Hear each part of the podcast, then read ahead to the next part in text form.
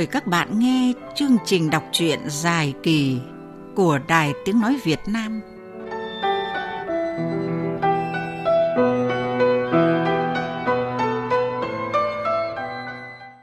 Các bạn thân mến, nhận được bản báo cáo nhanh về tài chính do Phòng Kế hoạch Tài vụ chuyển đến. Đỗ Thiết tỉnh bơ, bàng quan. Hắn ta không quan tâm sự giảm sút mọi mặt của đài hắn đang chăm chăm một việc duy nhất, đó là vận động các bên để hắn được đề đạt lên chức giám đốc. Vừa lúc đó, nhận được điện thoại của Văn Đức, giám đốc chỉ đạo Đỗ Thiết phải chủ trì một cuộc họp khẩn cả cơ quan nhằm tìm ra giải pháp khó khăn đang gặp phải. Đỗ Thiết phải nhận lệnh bởi lúc này giám đốc đang đi vắng mà công việc cần kíp không thể ngưng trệ. Thay vì chủ trì một cuộc họp bất thường, Đỗ Thiết tự ý bố trí thành một cuộc hội thảo và mời ban bệ tỉnh đến dự. Đây là kế hoạch của Đỗ Thiết, không bàn bạc với cấp trên hay ngang cấp như Trần Thụy hoặc Quang Thiện. Không ai biết được việc này ngoài mấy tên thuộc cấp như Bùi Gia, Bạc Phò. Hội thảo đã lên kế hoạch cụ thể, ấn định ngày giờ, nội dung đã thông qua.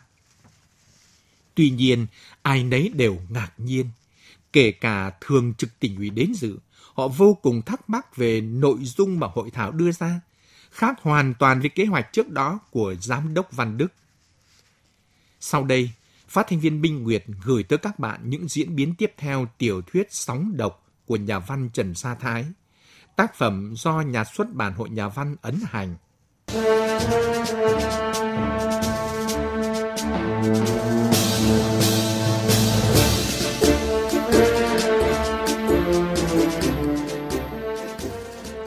Đồng chí Phó Chủ tịch tỉnh lại hỏi tiếp.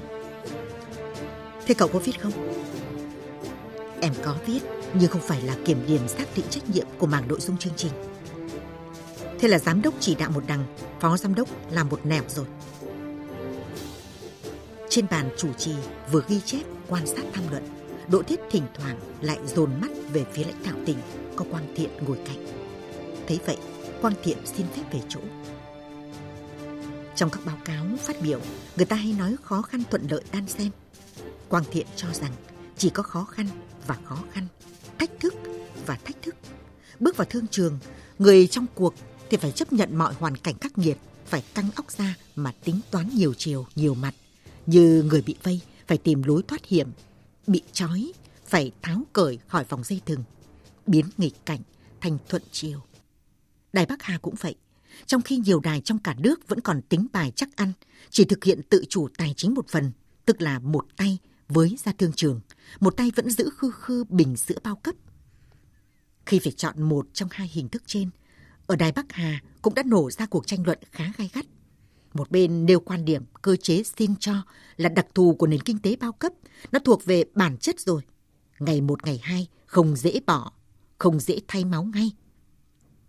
Giống như trong gia đình, mặc dù lấy vợ gả chồng, bố mẹ cho ra ở riêng, con cái cũng chưa thể rời bố mẹ ra tổ ấm ngay lập tức. Vợ chồng làm riêng, ăn riêng, nhưng vẫn phải bám phụ huynh, vẫn nhà chung, điện nước chung, đồ ăn thức đựng, vật dụng gia đình chung. Làm được đồng nào, vợ chồng dắt lưng bỏ ống, còn lại bám được bố mẹ, cứ bám, dại gì. Một quan điểm thì cho rằng phải mạnh dạn rời bố mẹ, cai sữa càng sớm càng tốt. Đang nhàn hạ, dựa dẫm quen, bây giờ phải tự chủ mọi thứ, đương nhiên là vô vàn khó khăn. Trước tiên, phải thắng được sức ì lực cản, phải lăn lưng, động não, bỏ qua tư duy cũ, làm lại từ đầu. Bắt tay vào cơ chế thị trường, hạch toán kinh doanh là phải thay đổi toàn bộ nếp suy nghĩ, tiếp cận một phương thức mới, phản ứng linh hoạt với sự điều tiết của thị trường tự do. Nhưng trong khó khăn, có thách thức. Vượt qua thách thức là thuận lợi. Thuận lợi tạo đà cho phát triển. Trên đường phát triển lại phát sinh ra những thách thức mới của quy luật cạnh tranh, lại phải biết cách chớp thời cơ giành thuận lợi.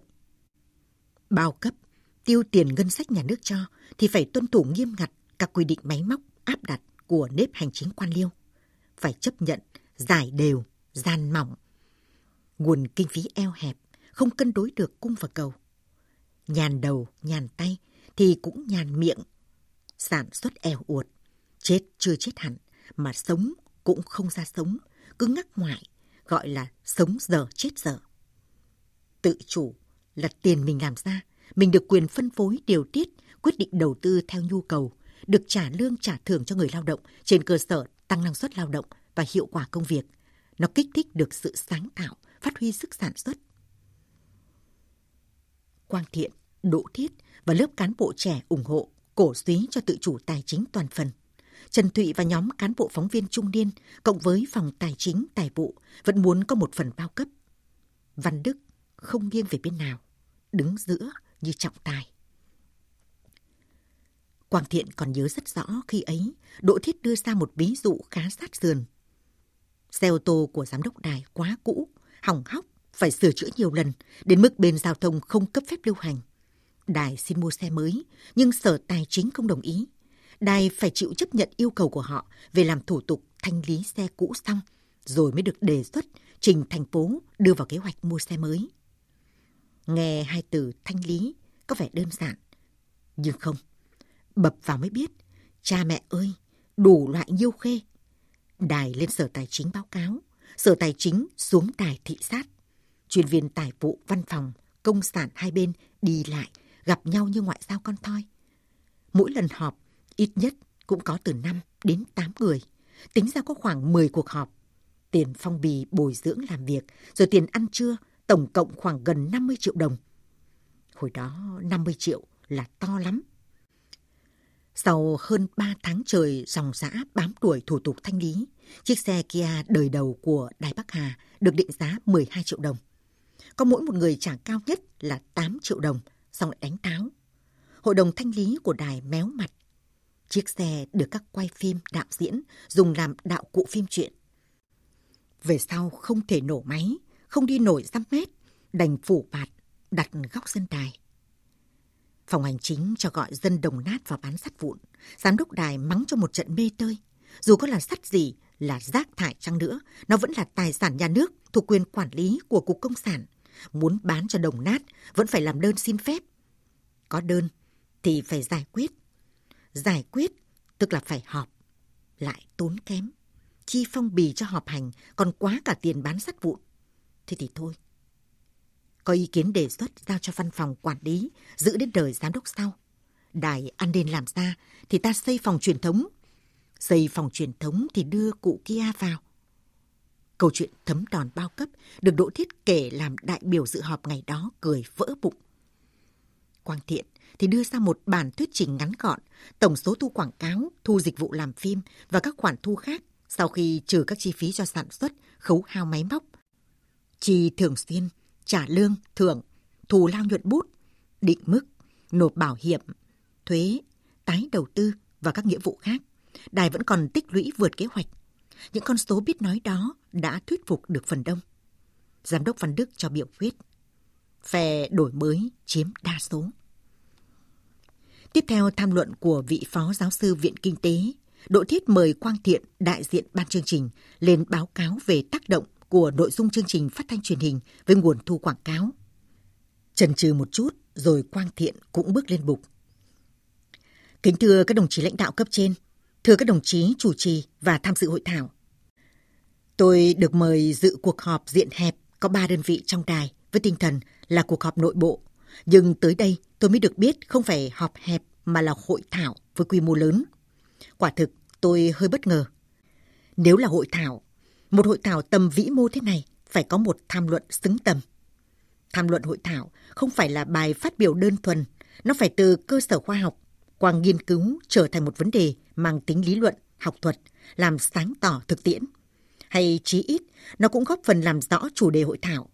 Do vậy, trước vấn đề lớn như tiêu đề hội thảo hôm nay, nâng cao năng lực, ổn định tài chính, phát triển bền vững, tôi chỉ có thể góp được một vài ý kiến nhỏ mang tính cá nhân và việc lý giải sự giảm sút nguồn thu của đài, cơ hồ góp thêm một dữ liệu để cùng bàn thảo. Thưa các đồng chí, quyết định nguồn thu là nội dung. Chương trình có hay thì mới có nhiều người xem. Nhiều người xem thì mới hút được quảng cáo, mới có nguồn thu. Điều này rõ như ngày và đêm, đen và trắng. Đã làm ở đài truyền hình, ai cũng phải biết. Thế nhưng định nghĩa thế nào là hay? Không dễ chút nào. Làm thế nào cho hay thì lại càng khó. Hay rồi mà sao vẫn không có nhiều người xem? Thậm chí rất nhiều người xem mà vẫn không có quảng cáo. Tại sao? Vấn đề mấu chốt là phải trả lời đúng câu hỏi tại sao. Mà từ xưa tới nay chúng ta trả lời câu hỏi tại sao đó theo kiểu xem voi thì không ra được đáp số. Theo các cơ quan nghiên cứu thị trường nghe nhìn ở Mỹ và châu Âu, phải lấy khách quan soi sáng chủ quan. Ta thì ngược lại, lấy chủ quan áp đặt khách quan. Ở ta, nhà sản xuất chương trình truyền hình luôn lấy mình làm chuẩn. Đạo diễn này cho thế này là hay, đạo diễn kia cho thế kia mới là hay. Lấy mình làm ngưỡng. Do vậy có rất nhiều ngưỡng. Ở các nước kia, người ta chỉ có một ngưỡng, đó là khán giả. Lấy khán giả làm trung tâm, làm đối tượng phục vụ. Rất đúng, nhưng đúng chưa đủ. Đúng rồi, còn phải trúng nữa. Bởi khái niệm khán giả rất rộng, gồm tất cả bạn xem truyền hình, phải chia nhỏ ra từng loại đối tượng khán giả mà đáp ứng. Đấy là chúng. Chọn đúng người để phục vụ rồi, nhưng họ có chấp nhận món ăn mà mình dành cho họ không? Đấy lại là vấn đề tiếp theo. Phải hợp và phải hay nữa. Ví dụ trong mâm cơm của gia đình người Việt chúng ta, có ông bà, bố mẹ, các con. Con lại có con lớn con bé. Ông răng yếu ăn đồ mềm, bố nhắm rượu, thích dai và đậm. Mẹ thích nhiều rau và sợ mỡ. Thịt cho em bé thì phải thái nhỏ, cá phải lọc kỹ xương. Tóm lại, món ăn phải hợp với từng khẩu vị, rất khó chiều, nhưng phải chiều. Truyền hình mà không chiều được khán giả thì coi như thất bại. Trở lại ý ban nãy tôi trao đổi là nhất thiết chương trình truyền hình phải đủ ba yếu tố, đó là đúng, trúng và hay. Lưu ý là không phải ta, người sản xuất chương trình cho là đúng, trúng, hay. Mà đúng, trúng hay là phải do khán giả từng đối tượng thẩm định và đánh giá xếp loại. Một điểm nữa, theo tôi, đặc biệt quan trọng. Làm báo là làm công tác tuyên truyền. Đài báo là diễn đàn của nhân dân. Đối tượng nào cũng phải được phục vụ, không xem nhẹ đối tượng nào. Nhưng để có nhiều khán giả theo dõi, để có nhiều quảng cáo vào, thì phải chọn đối tượng. Đối tượng đó là số đông, không thể gian trải, phân tán. Xin đừng gán cho chúng tôi là mất quan điểm, mất lập trường. Nói thật với các đồng chí, đối tượng số đông ở đây phải là đối tượng có quyền quyết định mua sắm tiêu dùng, đối tượng có tiền, cầm tiền và quyết được việc chi tiêu trong mỗi gia đình. Để thu hút quảng cáo, để có tiền hoạt động, các đài ở các nước phát triển từ lâu, người ta đã làm theo cái cách này rồi. Cách duy nhất, đúng để cải thiện nguồn thu, ổn định và phát triển tài chính bền vững. Tôi xin minh họa bằng câu chuyện thú vị về cách các nhà quảng cáo, các công ty, các hãng đại diện cho các nhà sản xuất hàng tiêu dùng các nước phương Tây khảo sát nhu cầu tiêu dùng ở Việt Nam. Theo họ, khác nhiều so với các nước, trong gia đình người Việt Nam, phụ nữ là người quyết chi. Bằng các phương thức khảo sát riêng của mình, họ đưa ra kết quả. Mẹ ta, vợ ta quyết định tới 70% việc mua sắm chi tiêu vật dụng trong gia đình ta. Con của chúng ta quyết định khoảng 20%. Chúng ta, đàn ông trụ cột, oai lắm. Nhưng xin lỗi các quý vị, chỉ quyết chi tiêu vật dụng có 10%. Sao lại thế? Họ lý giải đơn giản thế này thôi.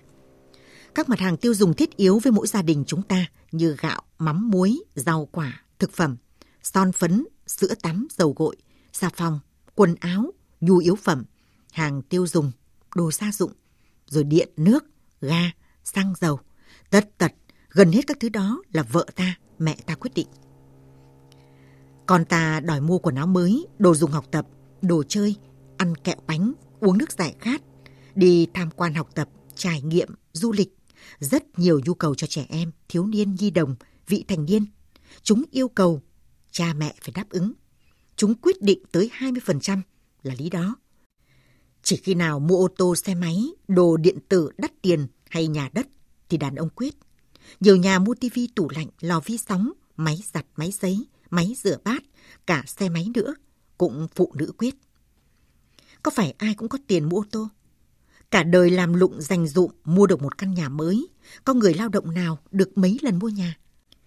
Vì thế, nhà sản xuất hàng tiêu dùng và quảng cáo sản phẩm không quan tâm tới khách hàng là đàn ông. Cho đàn ông oai hùng chúng ta nghỉ khỏe. Họ ưu tiên tập trung vào đối tượng chị em. Cứ chương trình truyền hình nào phụ nữ thích xem thì các sản phẩm thuộc nhóm 70% nhảy vào quảng cáo. Chương trình truyền hình đàn ông thích thì các nhãn hàng dành cho đàn bà tránh rõ xa. Ví dụ bóng đá nam, con trai cả hành tinh này đều thích, dù lượng người xem khủng như vậy, nhưng son phấn, quần áo, dầu gội, xà phong, bột giặt, kèm dưỡng da có chịu vào đâu, vì không có đối tượng tiêu dùng của họ. Đây là chương trình dành cho đàn ông. Mà hàng tiêu dùng phục vụ đàn ông có được mấy nhãn. Bia rượu đàn ông thích, nhưng luật quảng cáo cấm. Chương trình đàn ông thích chỉ có mấy nhãn ô tô, xe máy, nhà đất, vật liệu xây dựng vào thôi. Cho nên một thực tế các vị thấy, vì khán giả, vì người hâm mộ, các nhà đài phải phục vụ, chứ còn quảng cáo và chương trình bóng đá trực tiếp như giải ngoại hạng Anh, giải Ý, Tây Ban Nha mà nhà đài đang phục vụ các bạn không bù đắp được tiền bản quyền. Bản quyền bóng đá ngoại vô cùng đắt, các đồng chí ạ. Chuyện qua để các đồng chí biết thêm thông tin, thêm thực tế để rồi thấu hiểu, cảm thông mà ủng hộ giúp đỡ đài chúng tôi thoát khỏi khó khăn này. Xin trân trọng cảm ơn. Phát biểu của Quang Thiện làm sôi nổi không khí bàn thảo. Đúng thế, bây giờ phải làm ăn bài bản khoa học, phải nghiên cứu kỹ lưỡng như thế. Kiểu chủ nghĩa kinh nghiệm duy ý chí là không ăn thua nữa rồi. Nó phải từ thực tế, qua dữ liệu, tổng hợp phân tích, đánh giá khách quan, rút ra những quy luật của tâm lý sử dụng, thói quen sinh hoạt, phong tục tập quán, văn hóa lối sống, cơ chế thị trường là thế. Tài thật, nó ở tận đầu tận đâu mà biết rõ tâm lý sở thích từng người trong nhà mình mà dụ mình móc túi, rút hầu bao ra. Khi Quang Thiện ngang qua, trưởng ban tuyên huấn, phó chủ tịch tỉnh, giám đốc sở khoa học công nghệ cùng chìa tay bắt kèm theo những lời khen ngợi động viên. Giám đốc sở khoa học đề nghị Quang Thiện phát triển thành đề tài khoa học. Theo ông, đây sẽ là một đề tài khoa học mang hàm lượng tri thức cao và tính thực tiễn rõ. Đã đến lúc đài phải xây dựng đề án thành lập một bộ phận chuyên trách về khảo sát thị trường. Trên bàn điều hành hội thảo, Đỗ Thiết không rời mắt dõi theo Thiện. Những cử chỉ thiện cảm của lãnh đạo tỉnh với Quang Thiện làm Đỗ Thiết khó chịu. Mắt lại hấp háy và mạch máu thái dương lại giật nhôn nhút. Những ý nghĩ đề phòng, cảnh giác, ngăn chặn lại tới tấp dội về trong nếp nghĩ của Đỗ Thiết. Với Trần Thụy, Đỗ Thiết không ngại. Mấy nhân vật ở báo đài khác lăm le nhảy dù với Bắc Hà cũng không ngại. Xem ra Quang Thiện mới là đáng cơm. Trẻ khỏe, có năng lực, được lòng nhiều người. Nếu Văn Đức ở lại hai năm thôi, cũng rất là nguy hại. Lão ô bách tuế không bằng Phượng Hoàng sơ sinh. Đây lại Phượng Hoàng đủ lông đủ cánh, không thể xem thường được. Rồi đến một ngày đẹp trời, như xe đua công thức một, nó bứt tốc vượt lên cho mình hít khói. Ngày đó đã hiện ra nhãn tiền. Vậy thì phải tính. Trong ván cờ này, nước đi đầu tiên là chặn đứng Văn Đức, vô hiệu hóa kế hoạch kéo dài, ăn vạ nằm lì của lão, không để lão rảnh rang lấy cớ vỗ béo quang thiện, ngồi sơi phã đài mấy năm nữa. Mải nghĩ lan man, diễn giả tiếp theo tham luận xong, hội trường vang tiếng vỗ tay, Đỗ Thiết mới giật mình. Dừng xe máy trước cổng, đảo mắt quan sát một vòng. Yên tâm là không có ai quen phát hiện ra mình.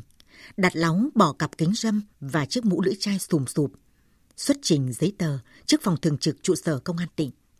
Sau khi nhận nha đọc kỹ giấy mời, đồng chí trực ban ngẩng lên nhìn Đạt. Còn 20 phút nữa mới tới giờ, anh vui lòng ngồi phòng chờ, sẽ có người xuống đón. Đạt nhăn mặt. Đây là giấy mời, chứ không phải giấy triệu tập. Vâng, giấy mời cũng vậy, anh chờ chút, chúng tôi mời người xuống đón. Đạt miễn cưỡng ngồi vào ghế, mấy người trong phòng nhìn Đạt. Đạt cũng nhìn lại mấy người. Thật ngại, mọi khi Đạt đến đây bằng xe ô tô. Barrier mở, người của phòng tuyên truyền ra đón tận cửa xe. Kíp đưa tin truyền hình bước xuống, máy quay phim cồng cành trên vai, người cầm đen, người vác chân máy, người xách vali đồ nghề lỉnh kỉnh, nòm dọ oai. Các lãnh đạo chạy ra bắt tay, mang đỡ hộ đồ nghề. Còn hôm nay, Đạt đến với tư cách khác. Trước là đại biểu mời, là khách, giờ là đối tượng triệu tập. Đạt lại lấy kính dâm đeo và chụp lại chiếc mũ trên đầu, ngồi tựa ghế, rút báo ra đọc. Trên tường, chiếc kim đồng hồ ngập ngừng như không muốn chạy. Sốt ruột. thời gian trong phòng chờ như tãi ra. Ngoài cửa, một thanh niên cao giáo trắng trẻo mặc thường phục bước vào. Đó là Tuyến, đội phó đội bảo vệ đội bộ. Anh Đạt à, anh đến sớm, em cứ tưởng phải 15 phút nữa. Ừ, có việc bên Ủy ban tỉnh mời nữa nên mình qua sớm chút. Đạt cố nói chậm rãi, nhấn vào mấy từ Ủy ban tỉnh mời để mấy người phòng chờ nghe. Chừng muốn phân biệt tôi đây là cán bộ. Tôi đến là được mời, chứ không phải bị gọi. Đó cũng là một kiểu chấn an. Nói là mời sang chơi, hỏi thăm ít việc, cho nhẹ vấn đề. Là cách nói tế nhị của anh em bên đó thôi. Còn Đạt hiểu cuộc gặp này là mục đích gì. Đây là lần thứ hai Đạt đến trụ sở công an, không phải với tư cách phóng viên. Lần trước cách đây 9 năm, Đạt liên đới tới một vụ gây tai nạn giao thông bỏ trốn. Những cảm giác lúc đó thế nào? Bây giờ lại lần lượt đổ về, cứ như vừa mới hôm qua. Đạt muốn cắt mạch, xóa đi. Không nghĩ đến nữa, nhưng không được. Những hình ảnh chẳng chút dễ chịu nào, cứ bướng bỉnh, lì lợm, diễu đi diễu lại trong đầu Đạt. Tuyến dẫn Đạt vào thang máy lên tầng 5, đi dọc dãy hành lang hun hút như đường hầm. Hai người dừng lại ở phòng khách số 3. Mời anh vào đây. Tuyến tươi cười mở cửa. Cả hai giật mình ngớ ra. Bên trong đã có khách ngồi. Khách là Mùi già. Người tiếp là Tấn trưởng phòng. Tấn nghiêm mặt bảo Tuyến. Đồng chí Tuyến dẫn khách sang ngồi tạm bên phòng điều tra. Mùi già quay lại, cũng nhận ra Đạt. Hai người lùi ra, đi tiếp về phía cuối hành lang. Sao Tuyến bảo chỉ mời mình anh? Đạt hỏi. Vâng, em chỉ mời anh thôi. Anh thấy có chị cùng đài ở phòng vừa rồi. Thế ạ, em không biết, chắc là khách riêng của sếp. Đạt trột dạ từ lúc trông thấy mùi già, vẻ lúng túng lộ rõ, mặc dù mùi già ngồi quay lưng sấp bóng và cũng chỉ quay lại rất nhanh khi tuyến đẩy cửa, nhưng cả hai vẫn kịp nhận ra nhau. Đạt đọc được sự hốt hoảng trong ánh mắt thất thần của mùi. Tuyến đưa Đạt vào nhầm phòng. Hay có ý gì? Chắc không thể có chuyện vô tình. Nghĩ tới đây, Đạt bắt đầu hoang mang. Trong đội an ninh văn hóa, bảo vệ nội bộ, Đạt hay ngồi với Tuyến. Khi thì Tuyến hỏi han những việc liên quan tới thiên bài. Khi thì họp hành trên tỉnh. Giải lao, anh em cũng hay trao đổi công việc. Tuyến ít hơn Đạt 5 tuổi, tính hiền lành nhẹ nhàng như con gái, chẳng giống công an tí nào. Khi Tuyến gọi điện nói muốn gặp, Đạt đã ngờ ngợ. Trước đây công việc dù riêng hay chung, hai anh em đều hẹn nhau ra quán. Sớm thì phở sáng, cà phê, cuối giờ chiều thì tới quán bia hơi làm mấy cốc, trò chuyện thư giãn. Lần này không hẹn chỗ mọi khi, mà lại mời lên trụ sở là có chuyện. Hôm trước khi Tuyến gọi, Đạt đã cảnh giác, liền gọi ngay cho Hoàn Toát. Cả hai cũng đã sơ bộ dự đoán tình hình. Nhưng hôm nay đến đây, thấy mùi già cũng bị triệu tập, lại đang làm việc với Thượng tá Tấn, trưởng phòng. Thì Đạt thấy vấn đề rõ ràng là nghiêm trọng hơn mình tưởng.